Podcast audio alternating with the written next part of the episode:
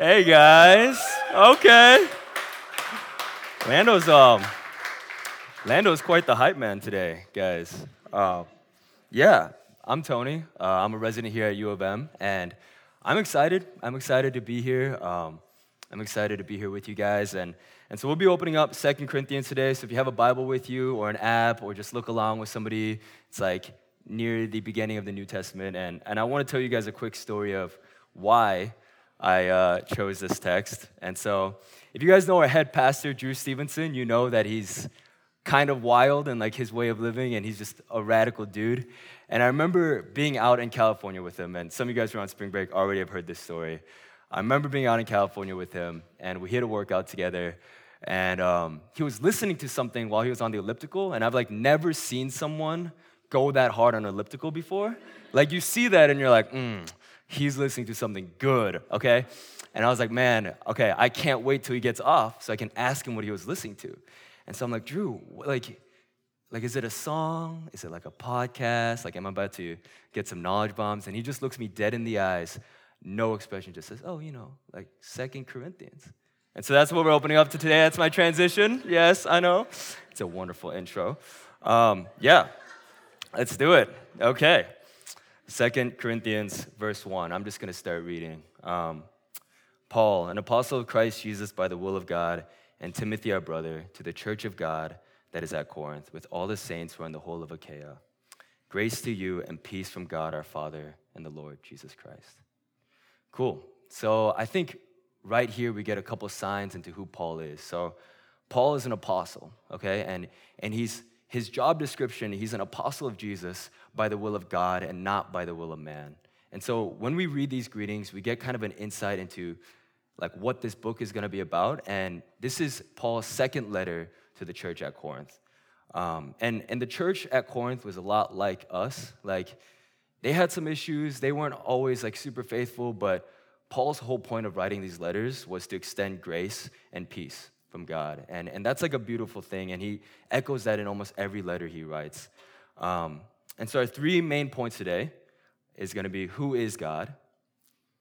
God comforts those who suffer, and your hope is unshaken. Okay?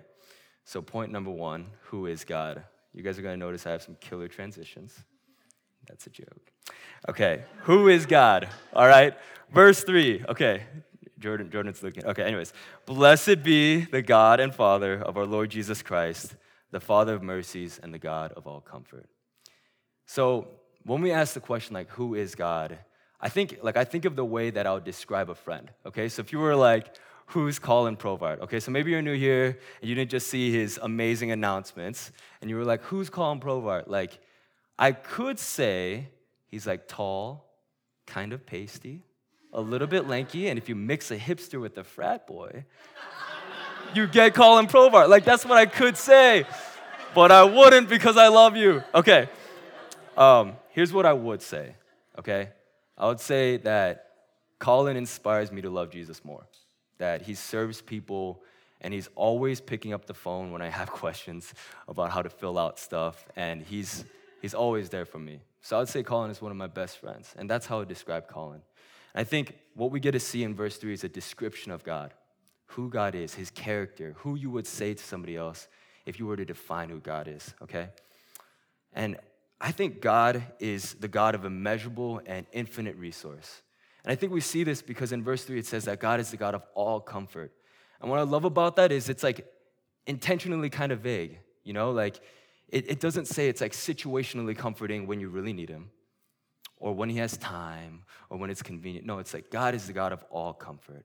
And it just blows my mind because he has infinite love, infinite comfort, and infinite glory. And one of my favorite descriptors of God is that he has everything he needs.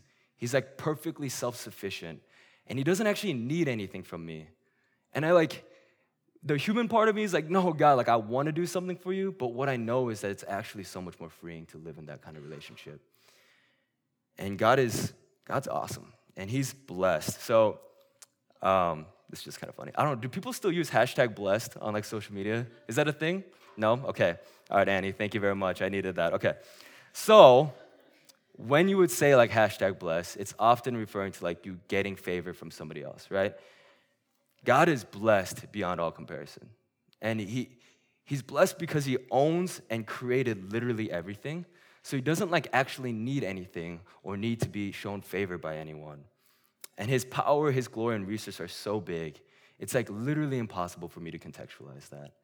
Um, and one of my favorite verses is Isaiah 40, 28. Have you not known? Have you not heard? The Lord is the everlasting God, the creator of the ends of the earth. He does not faint or grow weary, his understanding is unsearchable. God's infinite, his love is vast. But, and here's the beautiful thing like, that makes God seem like he's some kind of like far away creature, right? Like he just like up there, like pulling the strings. But we get a clue in verse three that that's not the case, that actually he's incredibly intimate, okay? So in verse three, we know that God is the God of all comfort, but he's also the Father of mercies.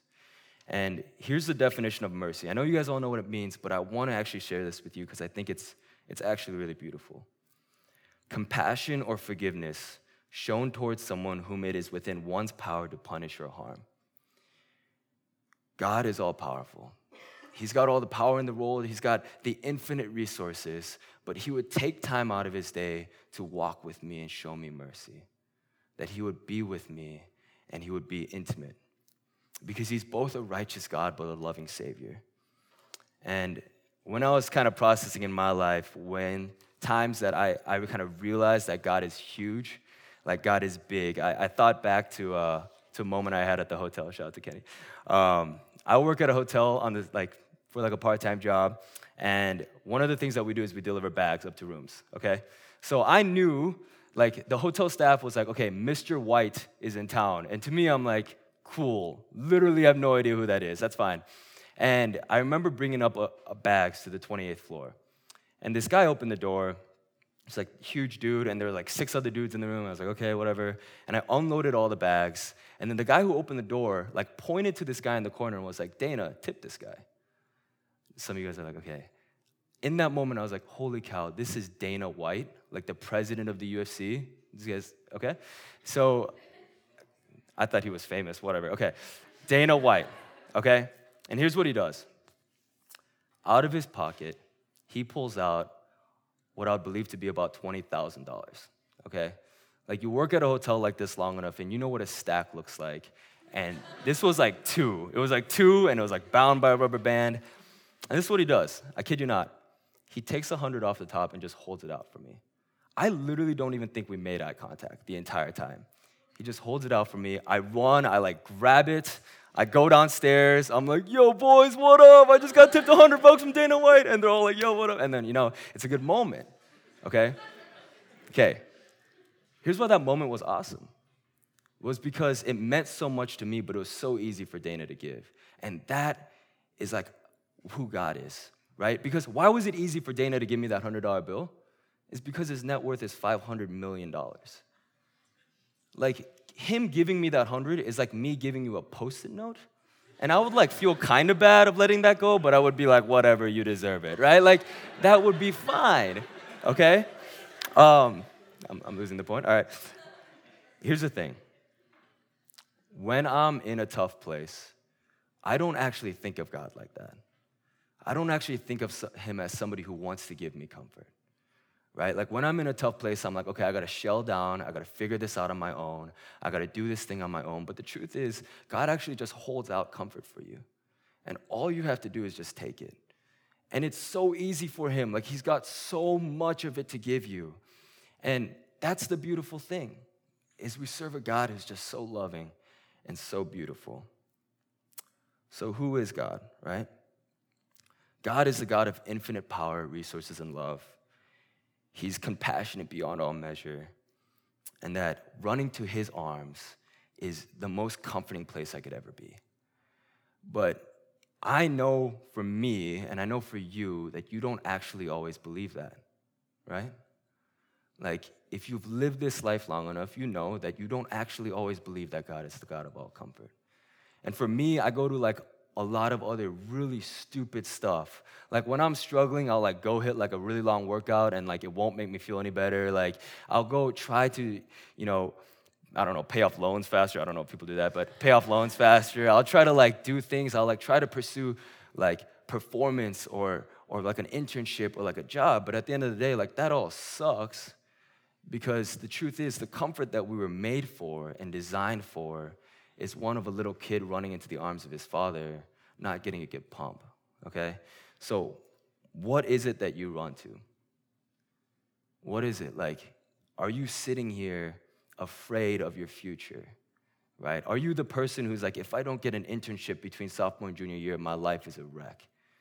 Are you that person? Are you running to the things of this world for your comfort? And I get it. But, but what I want you to do is in those moments where you're like questioning whether to seek your comfort, I want you to remember that He's with you, okay? That He hasn't left you. That one of the most beautiful things about God is that when He says that He's the Father of mercies and that He's with you, He actually meant it. And here's how He did it He sent us His only Son, okay? So in John, it says that the Word became flesh and He dwelt among us right? So Jesus came to dwell among us, but he didn't stop there. But when he died, when he died, resurrected, and ascended, he promised us and actually delivered to us the Holy Spirit. So I want to read out a few verses of who the Holy Spirit is and why I believe that the intimacy of God is actually within us, okay? John 14, 16, and I will ask the Father, and he will give you another helper to be with you forever. John 14, 17, he dwells with you and will be in you. And in fact, Jesus even goes and says this crazy thing that it's actually better that he leaves, which is wild because, like, Jesus was awesome. But he says in John 16, 17, Nevertheless, I tell you the truth. It is to your advantage that I go away, for if I do not go away, the Helper will not come to you. The Holy Spirit can be translated to helper, counselor, or comforter. That Jesus would live, die, and resurrect to actually reside in you. And so that's how you know that these aren't just cliche claims. That's how you know that God wasn't just playing around when He said He's the God of all comfort, but He actually meant it. And He sent somebody so that He could be within you. Okay? Point number two God comforts those who suffer. I don't have transitions. You guys probably noticed, but whatever. Okay. Uh, God comforts those who suffer through you. Okay, so I want to read out verse 4, if we can all look at verse 4. Who comforts us in all our affliction, so that we may be able to comfort those who are in any affliction with the comfort which we ourselves are comforted by God. For as we share abundantly in Christ's sufferings, so through Christ we share abundantly in comfort too. Okay? This is like a wild verse that actually took a while for me to get. Okay? So in verse 5, let's just go there when the Bible repeats a word, okay, look at it because it probably really means it, okay? So abundantly means to flow over, to exceed in measure in the Greek, okay? So when Paul is talking about that, he's talking about abundantly sharing in Christ's sufferings, but also abundantly sharing in his comfort. So what does Paul mean when he's talking about Christ's sufferings? He means about the sufferings of his earthly ministry. So if you guys know about the way that Jesus interacted, it was amazing, like beautiful beyond measure. He, he came to, to serve, not to be served, right? Like, like he would put on a towel to like clean out the grime in his disciples' feet when he was like the king of the universe. So, so the sufferings of Jesus is to set aside his status so he could love radically, to live a life of humility and servitude. Like that's who Jesus is. And that's the sufferings that we endure. If you've put your identity in Christ, you're gonna rub against that at some point in your life. And it's not easy to put aside your status or what you want, but it's but it's better because we have Christ's comfort. So I okay, this is I know I love Paul because like the way that he sets up even each individual verse is there's like beautiful logic where he's always pointing to the reason. So the reason why we can go through those sufferings is because we have an abundancy in Christ's comfort. And if you've ever experienced the comfort of Jesus, it's, it's so much better than literally anything this world can offer you. And I've been really blessed to have the opportunity to like, you know, go paragliding over my hometown in Korea. I've had some really cool opportunities, and those were all great, but they literally don't even compare to the comfort that I feel on my Sabbath when I'm like two hours into a dogwood cold brew and I'm just reading the Bible and spending time with Jesus. Like, it's like actually categorically better. Um, and so in verse four, we see so that, okay? So we now we, we know that once we identify with Christ and his sufferings and we identify with his comfort, we now have received this like comfort that's beautiful and that's crazy, okay? In verse 4 it says so that, which is another Bible hack, just like zoom in when it says that. One of the most beautiful ways that God loves us is actually by comforting others through us. And he says in verse 4 that because of the comfort that we receive from God, we are now able to comfort others which is amazing because I can't even comfort myself most of the time, to be completely honest. And like, neither can you. And so I don't actually feel like I have the opportunity to comfort others, but I actually can live in the freedom of knowing that God's comfort allows me to comfort others. Um, and I was thinking about a moment in my life where this, this made sense. And okay, I, I tell a lot of gym stories. I don't know. That's like, that's like my only hobby. So that's like all I've got. Like, I'm pretty bad at most other things. So that's, you know, move like iron from place another. Okay. So I was at the gym. All right. It was 6 a.m. on a Friday morning. All right. So this was after Salt on Thursdays. And if you've been to UMN Salt, we like close profile down. And I'm really old. So like I like to get in bed by nine o'clock, but that doesn't happen on Thursdays. Um, so I remember waking up and just like hating myself because I was like, okay, I have to go. So I told myself I would go, but I really don't want to. Okay. So I was there, kind of feeling bad for myself, whatever. Out of the corner of my eye, I see this guy at six in the morning. There's literally four of us in that gym, and three of us have headphones on, and we all look mad. This guy was doing Fortnite dances at six in the morning on a Friday. And I was like, what in the world is going on here? Okay. God, okay. I like heard this voice, I don't know. God was like, go talk to him. And I was like, no. But I always lose those arguments, so I went and talked to him. Um, because um, that's what God does. Um, long story short, we went and got dinner that weekend. We hung out. We were gonna go to like this authentic place, but then we went to Applebee's because, as is life, you know. Uh, okay, yep. So, so we started talking, and the conversation went like from just like super surface level stuff, like, oh, what's your favorite body part split? And then literally within 30 seconds, it got like, yeah, some of you guys are like, whatever, he's such a bro. Okay, literally within 30 seconds, it went from that to like the deepest conversation I think I've ever had in my entire life. And we went from talking about just random crap and like moving iron around to talking about his childhood. And here's why I think this verse is important. Okay, this is the, the application to your life is when you hear pain that's so painful you don't have words to say, this verse is gonna come in handy. And he started telling me about his life and how he moved to the United States a couple years ago from Africa, and he moved here to actually live with his father. His father abandoned him as a child had only lived with him for maybe three months out of his 22 years of age. And that, that when he got here to live with his father, his father's step his father's wife told his father to choose between her or him. So as an 18-year-old kid with no money, no stability, he got kicked out of his father's home for the second time. And so he had been working full time going to community college, saving up enough money so that he could fly his sick mom to America so she could have better health care.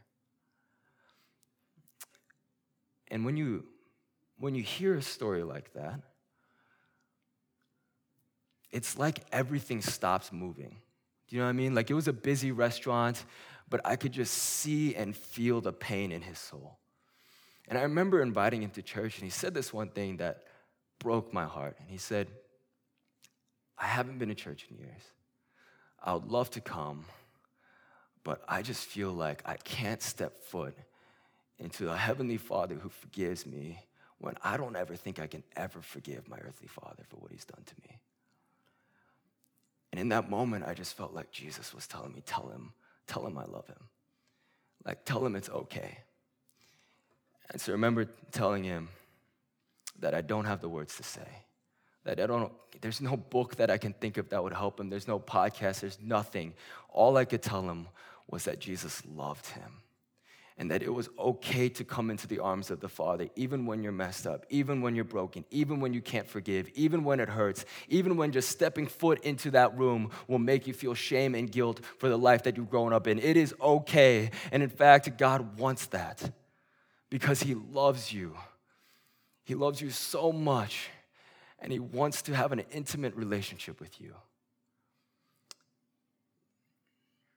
And my friend, he's been coming to Salt City almost every week for the last six months. And every time I see him, I thank God that he would use someone as broken as me to communicate the truth. You don't have to look that far to see pain.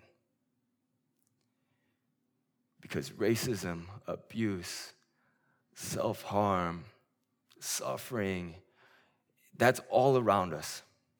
And you may think that you live in a safe bubble, but you can literally walk two blocks that way and you will see plenty of that.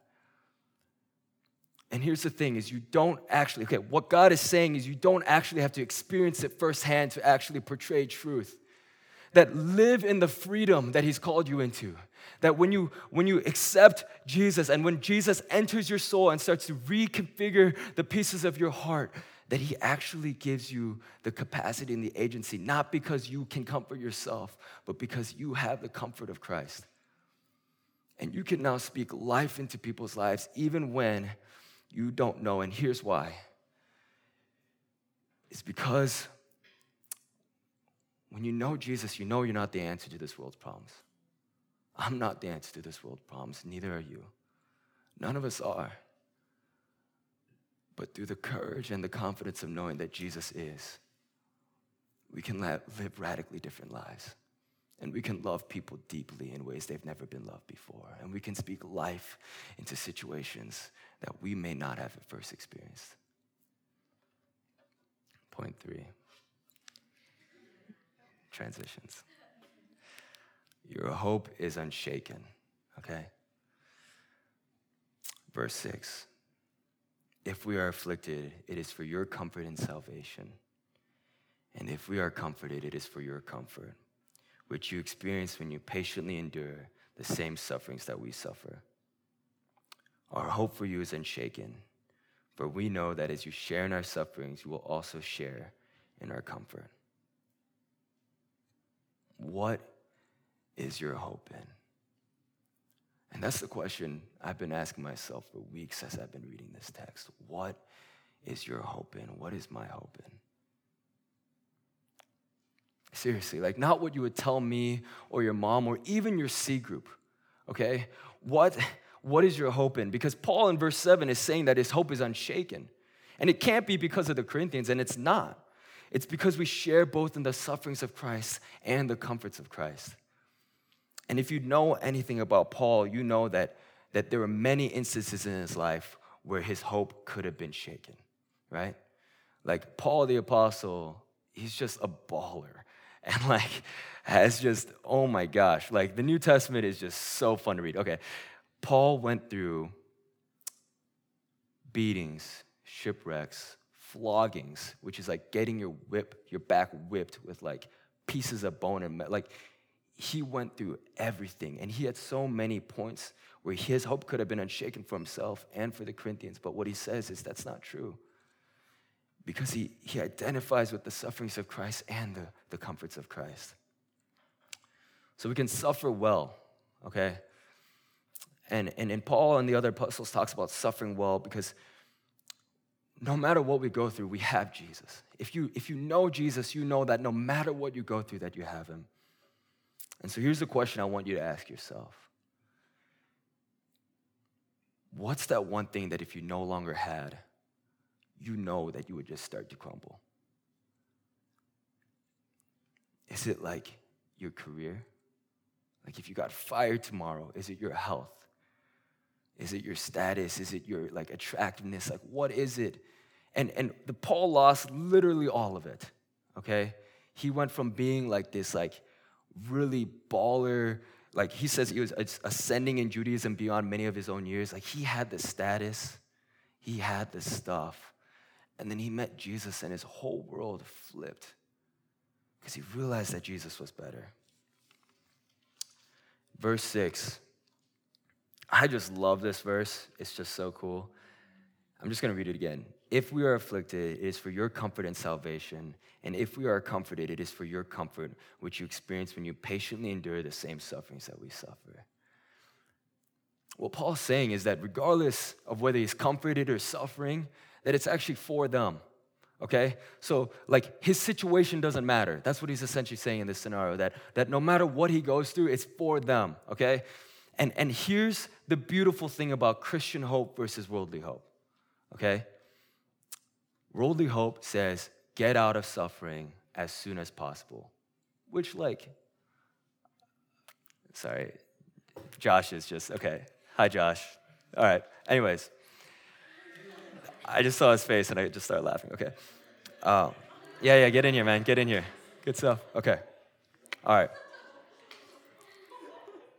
Hello, Josh Langland. I missed you.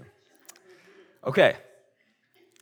Okay, so worldly hope, we're gonna bring it back, says that get out of suffering as fast as possible, right? Like it's not like they're like, why sit in suffering for longer than you have to just get out? Okay? Christian hope says, regardless of my situation, I have Jesus. And so my comfort is foundationally in Christ. So it doesn't matter. Like, so we can suffer well, right? Worldly hope, and this is the one that has affected me my entire life, says, whatever you're in right now, it's all on you to get yourself out of it. Whatever hole you think you're in, you did it to yourself. So get out of it yourself. Christian hope says, I'm not the source of my own comfort.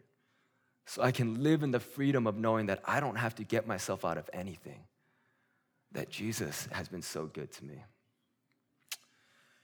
So, one of the things that is genuinely really hard for me and something that I'm trying to get better at is to be vulnerable, to be authentic. And so I want to let you guys into a piece of my life. And um,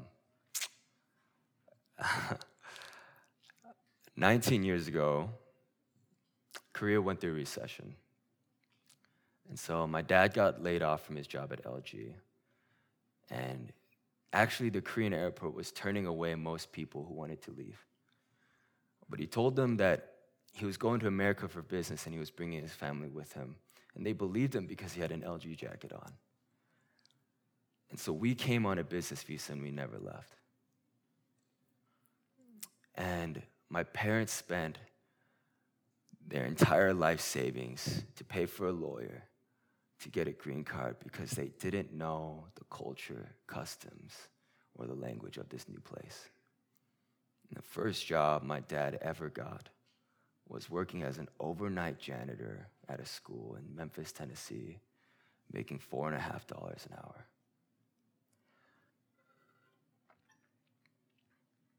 Here's what's true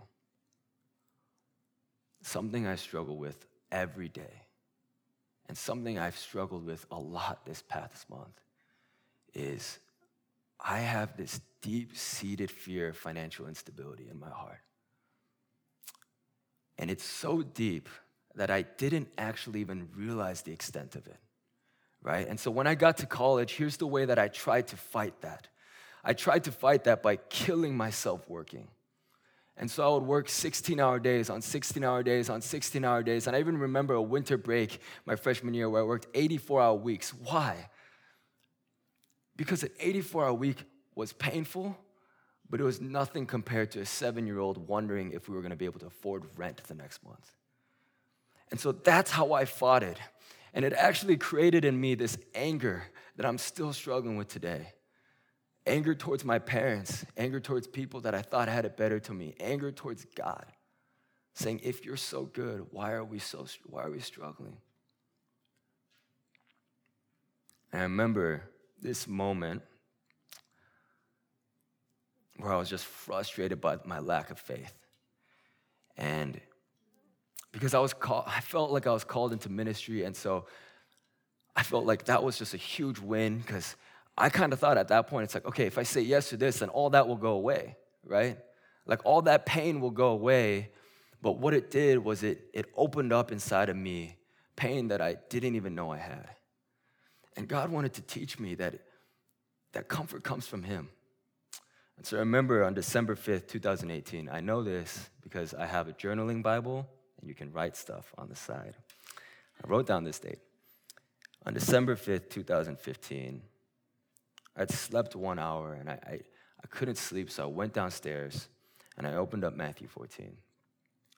And essentially, the reason why I couldn't sleep is because I was trying to decide and have enough faith to start the ministry job in July 1st instead of January 1st of the next year. Now, the difference in this scenario was that if I would start in July 1st, I would take 21 credits in my spring, take summer classes, and graduate with loans. And that just scared me. It scared me to graduate with loans. And I, there was a lot of pride in my heart of just not wanting to do that.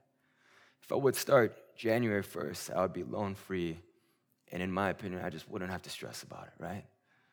And I had felt like God was telling me to start July 1st, and I had felt like He had been so faithful this last year, showing me that it's okay, that my worth is not in, my identity is not this poor immigrant boy, but it's in the kingdom of God, that I'm with Jesus now. And I thought I had it all under wraps, but the truth is, I was struggling. And so on December 5th, 2018, I started to read the story of Jesus walking on water. Now, for those of you guys who aren't aware of like what this story looks like, it's where Jesus is on water. His disciples are in a boat. They're like, "Holy cow, is that a ghost?" And he's like, "No, it's me." And then um, Peter is just like so funny. Peter is like, "Well, me too." So he, he takes a step out of the boat, and so the, the Bible says that he took a step out of the boat, but he began to sink when he saw the waves. Okay, so in that moment, I felt like I was Peter. I felt like I was like, man, Jesus, you are so good. I want to have faith. So I took a step out of the boat, and then he showed like all the waves. And so I began to sink. But here's what turned around this moment for me is in verse 31, which says that Jesus immediately reached out his hand and took a hold of him. That even when Peter was sinking, Jesus was like, dude, you're an idiot, but I love you, and just grabbed him. And in that moment, I felt what it was like to be truly comforted.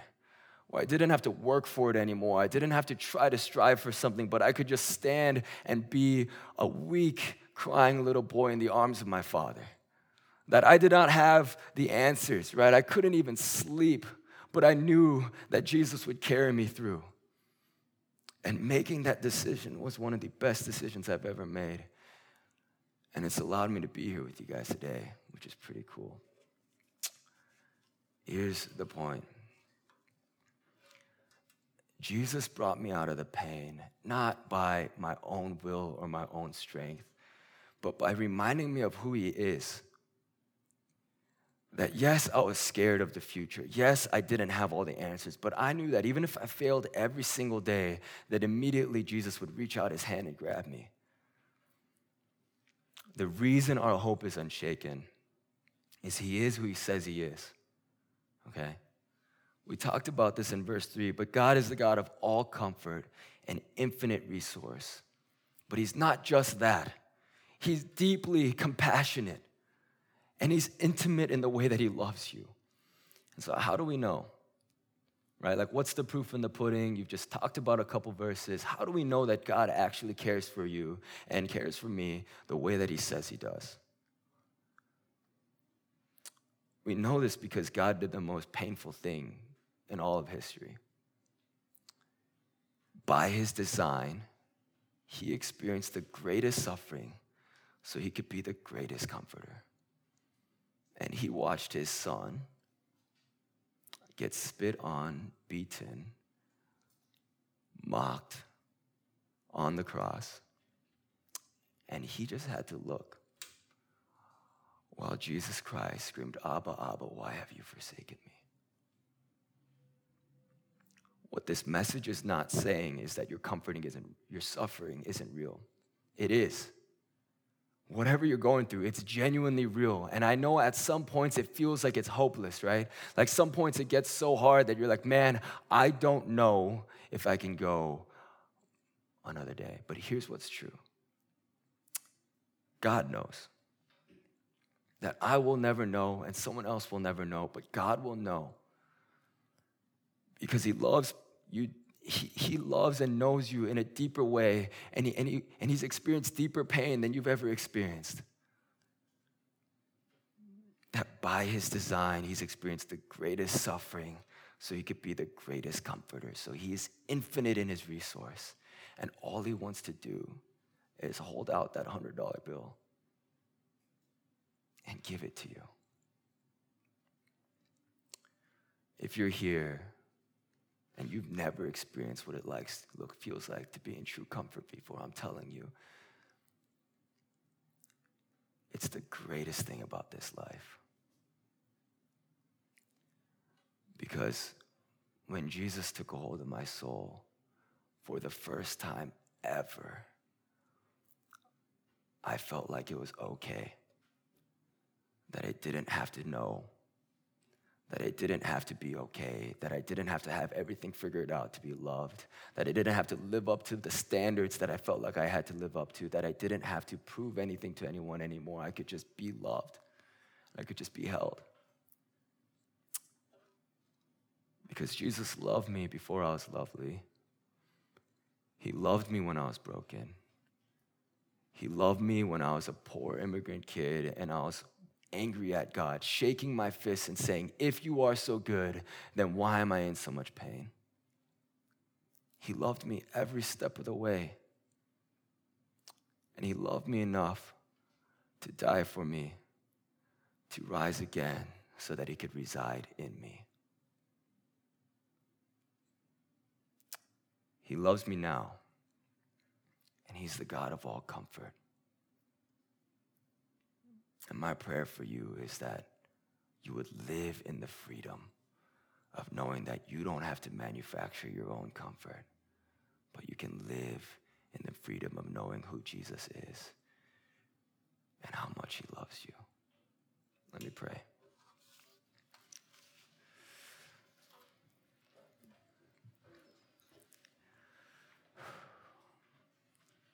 God, I'm I'm blown away by your love. The fact that you are a God of infinite resource, that you are so glorious and so powerful, yet you would show mercy, that you would be intimate in your love, that you would send your only Son to be with me that I could never deserve what you've done for me, but you have been so good to me. And God, I just pray, I pray that we wouldn't forget that this week. That when we're when we're feeling broken and scared and afraid, we would know that yes, suffering is real, but your comfort is more real. Your comfort is bigger, your comfort is greater, and it overtakes any suffering that we could ever go through because you, by design, experienced the greatest suffering so that you could be the greatest comforter. God, I'm grateful that you came to serve and to not be served, to love people when they didn't love you, and to live the life that no one else could live. In your name I pray. Amen.